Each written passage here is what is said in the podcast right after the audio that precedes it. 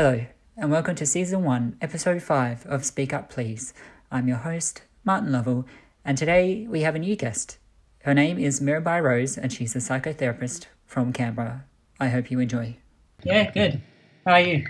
Yeah, good. Just a bit tired, but I'm good. no, that's all right. Um, Yeah. Well, firstly, I hear um, congratulations are in order for your engagement. yeah, thank you.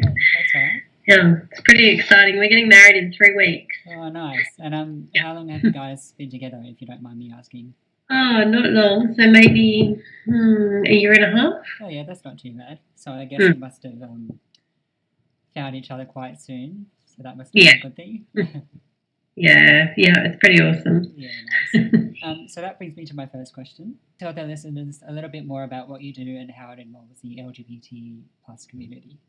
Mm. So I am a psychotherapist and breathwork practitioner, and I work in private practice. Um, I work with largely victims of crime and trauma. Mhm. Uh, a large amount of my work is also with people working with life meaning and their spiritual life and their spiritual journeys. Yeah. And quite a number of the clients I work with identify within the LGBTIQA community, particularly people with a history of trauma or coming out Mm. um, trauma, as well as um, transitioning. So, supporting people through gender transitioning. Yeah, sure.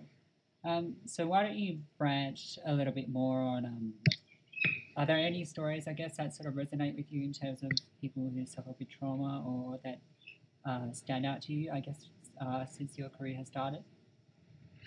Um, yeah, I can't really talk about it specifically, but broadly, in terms of like, I couldn't share any specific stories, but course. broadly, in terms of theme, what strikes me as, um, I guess, what strikes me the most is the longevity of trauma for the queer community and um, particularly what strikes me is current trauma. So I think a lot of the media and even within our own community imagine that trauma is in the past um, or generational. And actually, what's most striking for me is present day trauma of our community coming out or transitioning. Mhm. Okay. Um, so I guess that brings me to my next question. So why do you think people are, I guess, afraid of coming out? Do you think there's anything in particular that could, you know, make them afraid to be who they are? Mm. Um, so I guess I mean there's a, people are afraid to be who they are, and then they're also afraid to come out around that, and they're two different things. Mhm. Um, I think we all know that there's largely been historic discrimination and abuse in our community, Yeah. um, but there's also generations now of internalized homophobia, which makes it very difficult for people to even come out to themselves. Mm, okay. So the folk that we, you know, work with and in our community have to wade through a lot of debris to be able to come out to themselves and to other people in a really safe way. Mhm. Um, well, I guess that brings me to my next question. Do you think? So I have a friend, uh, for instance, he's bisexual, um, but he still feels there's a lot of stigma around bisexuality, and that, that um, that is not being spoken about as much as sort of homosexual um, awareness. Do you think that's an issue? I think, yes, I do. Um, I think the issue arises. Um, I mean, I think that's one issue. Definitely, bisexuality hasn't been talked about enough. It isn't taken seriously in the mainstream, like in straight community, and as well as in queer community. So it's definitely a, a problem of discrimination in the mainstream and then within um, queer community. But I also think it's a problem uh, or a result of the umbrella that we've given ourselves, the LGBTIQA, where we seem to be skipping over really important identification within that acronym. Okay. And it's causing a lot of problems so people can't truly, I guess, um, uh, they're not being identified as such. So, for example, as bisexual. Yeah. And I think that um, it's causing a lot of problems. Okay. And do you feel that's the same with um, trans issues as well? I realise that's quite a difficult subject on its own, but do you feel that's kind of within the same topic as bisexuality, or do you think it's more within its, um, you know, it, it's its own issue to deal with? No, it's very different again. No? I mean, I think uh, everyone's identification comes with it, different issues, different historic concerns, and um, you've got the personal biography of that person that is identifying. So I think that if uh, you know if we're looking at trans issues or bisexual issues, there'll be commonalities around that and some things that are the same. But I imagine that there would also be uh, particular concerns to um, trans people um, that are very different. Okay. So why do you think we say in the early stages of discovering our sexuality, why do you think we resist it, you know, as we're discovering it? Do you think it's a psychological issue or do you think there's more than that? Just, you know, the mind? Mm, can you tell me that again? I can't quite hear you.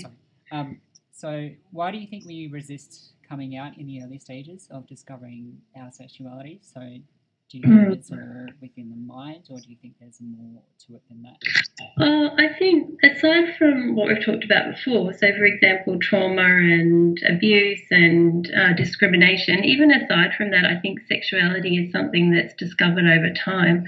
Um, you know, if you think about the, the early child and their development of their sexuality and into puberty years and onwards, it's an exploration and of not just sexual preference or identity, but in terms of what you do and don't like, or what turns you on, what's sexually attractive, and what isn't. And I feel like sexuality unfolds within the person over a period of time and perhaps for a lifetime. Yeah, sure. And so I think that coming out early looks, you know, aside from all the trauma, Mhm. Is actually something that we notice with people who identify as or gay and lesbian, for example. Yeah. But straight people don't come out early either. It's just assumed that they do because nothing else is spoken about. Yeah. Um, but I think, you know, for at the end of the day, we need to leave people to be able to explore who they are and discover this for themselves um, over the period of time that's right for them. Yeah, definitely. I totally agree with that situation. Um, Mm. So, as a therapist, um, do you experience uh, difficult days, and what do you do to turn the negative uh, side of your job into a positive? Yeah, definitely. Some days are really tough, um, or some weeks can be really tough, and um, that's just part of the job. But it's also, I think, you know, as a mum or a wife, it's we all have tough days. Um, I don't tend to turn negatives into positives as such because I don't find that particularly helpful or very honest. Okay. Um, but I do sort of sit with what I'm experiencing as being negative in myself or quite challenging Mm. and really do lots of self care. So I, I need to notice what feelings are arising in my body.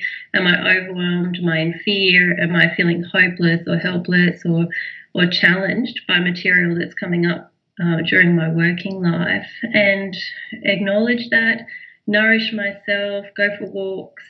I do a lot of breathing, so a lot of mindfulness and breathing techniques just to relax my body and my mind. Sure. So, so Um, yeah. I also use gardening as you know, getting into nature and into the dirt. And we have to use ways in which we don't engage our mind so that our body can actually process the the tough days and yeah, the working life. Yeah, definitely. I totally agree with that. Um, Mm. and so, do you feel, I guess, there's a certain type of stigma for us to feel more lonely than, say, straight people? Mm, I think that it's possibly that there's a stereotype around um, us feeling lonely. Though I, I feel that um, there's a couple of things I'm thinking of when you ask that. I think loneliness is actually universal at the moment, and that humans in general are finding themselves very lonely. Of course. Um, I think if a person's able to stand in their place as a human and own their place authentically, really own and love who they are, then they're less likely to feel lonely, whether they're gay or straight or trans. Mm. Um, I think we've got many people in the world who are scared to be themselves, even straight people, yeah. and I think loneliness is probably a human problem at the moment. Yeah, sure. And I guess that brings me to my next question. Do you think um, that we get seasonal loneliness, say, you know, during the holiday season, like Christmas, um, birthdays, you know, like big occasions, say, like someone's lost a parent or someone Mhm. gone through a relationship, that kind of thing? Yeah, definitely. I think this happens in our community, and people who've been estranged from family, um, particularly due to their sexual or gender identity, can find seasonal uh, season celebrations really challenging and lonely. Mhm. Uh, heteronormative holidays can be really difficult for people, and it can increase social isolation or that sense of truly belonging in the world can be quite challenging. And I know that many people in our community try and gather together as friends, like a friendship family, to um, uh, be supportive through these times rather than isolating. So it's definitely a problem. Yeah, and I, you know, I think it's part of, I don't know, being part of a human. Really, sometimes we go through those phases, and um, I think it's just up to us to sort of realize what's going on and try to figure out how to get help, and you know, instead of being completely on our own. Um, Yes. So that brings me to my next question. Um, how did you get involved with choir, and what made you want to join? Um,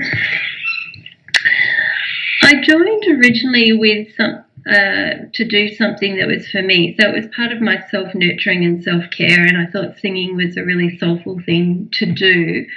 Um, so that was part of it. I Actually, for inner nourishment.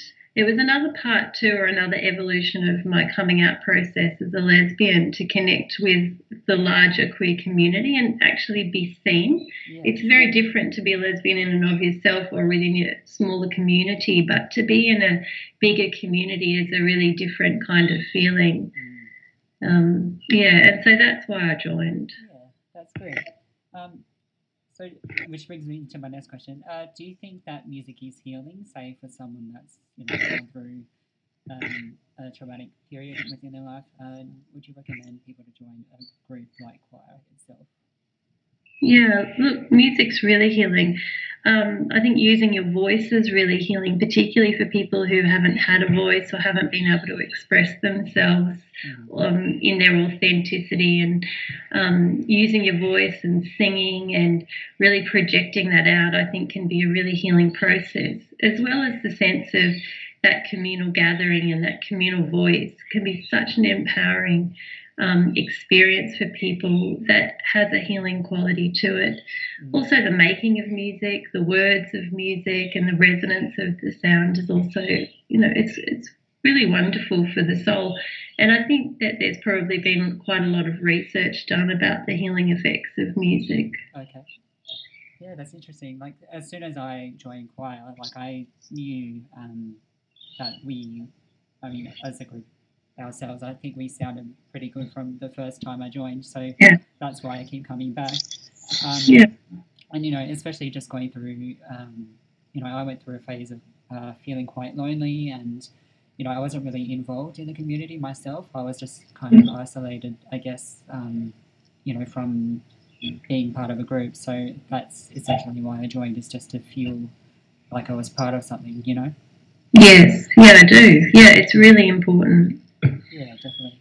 Um, and so that brings me to my next uh, question is do you feel that LGBT relationships, I guess, are more successful than straight relationships, or do you think it's as the same as straight relationships? Um, I think at the end of the day, individuals probably need to work out what's successful for them and play that out in a in a relationship. I think that the definition of a successful relationship is usually heteronormative Mhm. and very subjective. So it has like a sense of a stigma of being longevity or um, in particular. But uh, if we look at successful relationships, personally, I'd be thinking of things like love and harmony or Mm, pleasure, um, union, Yeah. playfulness. So there's, I think the the idea or definition of a successful relationship is very subjective. I think relationships have rules imposed on them at the moment, as I said, by the straight community that haven't even really been thought out very consciously, even for them. Okay. Um, and I think the uh, the queer community are more likely to probably not self-impose those straight rules, but make them up on their own. So, and I think that's a really wonderful thing. Yeah, sure. Mm, we need to get to a place where individuals are actually consciously choosing what is successful for them in terms of a relationship and making their personal relationship based on that or, or working towards that rather than some ideal that's been imposed on them. Yeah, or working against it and trying to find something that benefits them. Yeah. instead of the other way. Yeah. Um, so uh, I guess that brings me to my next question. Um, so as you work with patients who suffer with trauma or traumatic issues, um, do you have any tips or advice that you can give to people who are feeling like there's no way out of the current situation? Mm. Um, let me have a think. Um,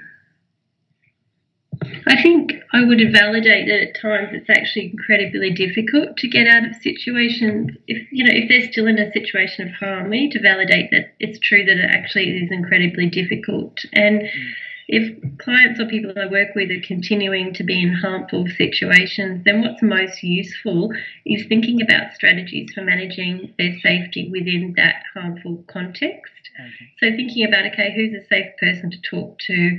Uh, do I have counselling? Do I have a safety plan and emergency contact numbers? How do I increase my boundaries? Um, de escalate situations and increase my ability to flee. Basically, you know, this is the the trauma work where someone's still in a you know harmful situation where you know it is actually sometimes really difficult and uh, dangerous for somebody to leave. Course, yeah. Uh, it's important for people to know that they have choice so that they have agency and they can ask for the support they need. And there's lot of resources and services for people out there, and their GP might be a place to start around that. okay, but yeah, But if the, yeah, but if the client's not in the traumatic situation or threatening situation at the moment, then this is a really usually it's a really good time to start looking at inner repair or doing some inner resolution. So my work with clients is looking at repairing the consequences of the trauma Okay, so that it's no longer impactful on their life and daily functioning. sure. And you know that's one part of the the solution, and the other is you know once the repair is happening, t- it's time to build themselves up, often from the ground up, doing therapeutic work and reframing some of the old beliefs or habits that don't serve them.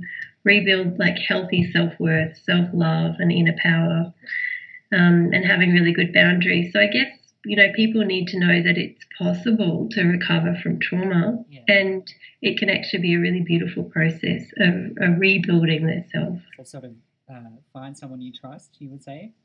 Definitely find someone you trust and start to put yourself first. Yeah. Do things that are self nourishing, that fill your own cup, so that uh, you feel inner resourced the most and reach out to others for that external resources. Yeah, sure. And the next one will be sort of rebuild and repair um, your current situation. Yeah, definitely. Yeah, that's great. Um, and my next question is um, because I do uh, a bit of social media work, um, I noticed that, you know, especially for someone like me, I do have a bit of social anxiety. Um, do you feel that social media has made it worse or better for people with social anxiety? Yeah, um, I don't really have a lot to say on that because I don't. I think it's such a big uh, topic.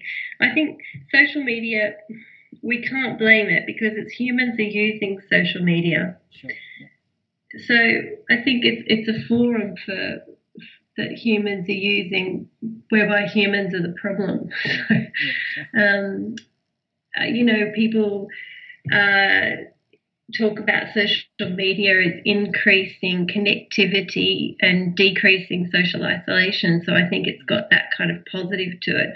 On the other hand, for people with social anxiety, um, uh, or yeah, who feel um, or who are already wounded, social media can be a source of harm, Yeah, sure. Decreasing self worth Mm, um, and can actually increase anxiety in people quite significantly. And we've seen that a lot with uh, particularly teenage children. yeah. Mm, yeah, it's quite a problem. Yeah. But I think that it's such a big issue that it's really difficult to talk about in, you know, in just in a few sort of sentences. Yeah, definitely. It's more of a broader topic. So I was just trying to get more of um, I, don't know, I guess just some kind of tips for anyone you know who's uh, having that kind of similar situation. Um, Okay. But yeah, I, I do realize it's quite a broad, yeah, you know, topic of conversation. So that's fine. Um, so my last couple of questions are: What are some tips or advice you can give to people um, who may be afraid to ask for help? You know, what would your advice be to them? Mm. Uh, I'd say that being afraid is really normal. And you want to honour that aspect of them that feels afraid because it's likely kept them safe for a really long time. Mm. And so being afraid to ask for help is normal, and signals of fear are really normal and important. And I'd suggest that they listen to that and have a bit of a chat with their fear. Mm. Yeah, what does it have to say? What's it scared of? What's the worst that can happen? And I want to understand is their fear validated? Is it rational? Yeah. Definitely.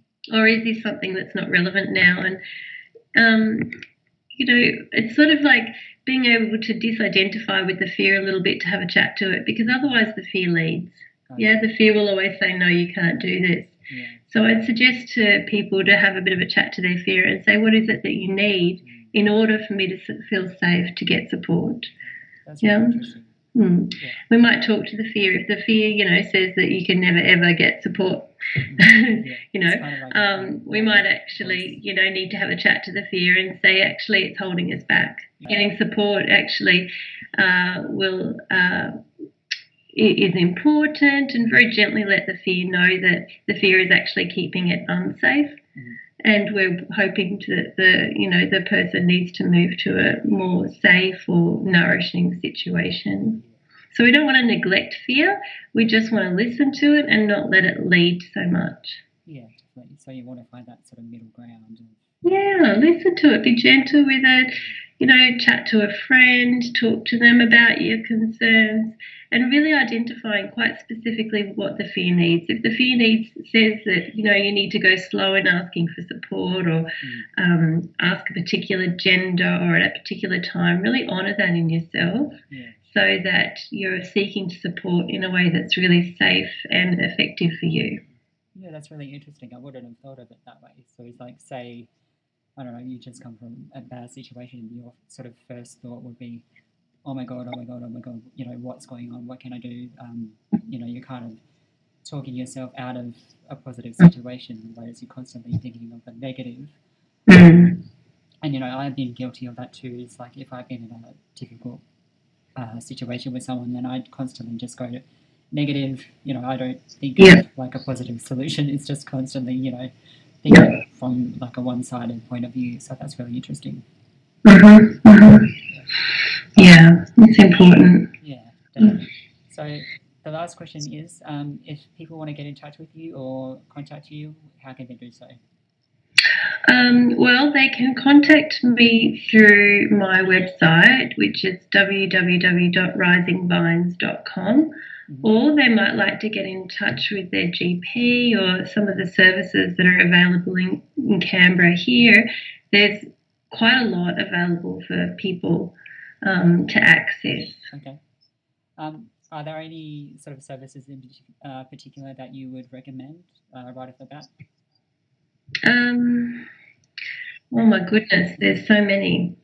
Um, there's the Domestic Violence Service, there's the AIDS Action Council, um, Victims of Crime. Mhm. They're a really great service that help out uh, victims of crime to get support.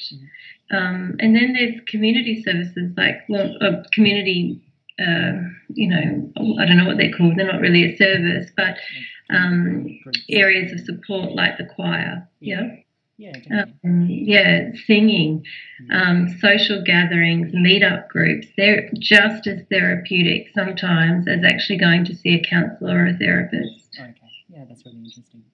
Mm. Right, well, I think that's it uh, for today's podcast. But thank you so much, Mirabai. Thanks for offering to be a guest at such short notice. I realised that was quite difficult to, you know, put everything together, but we did it.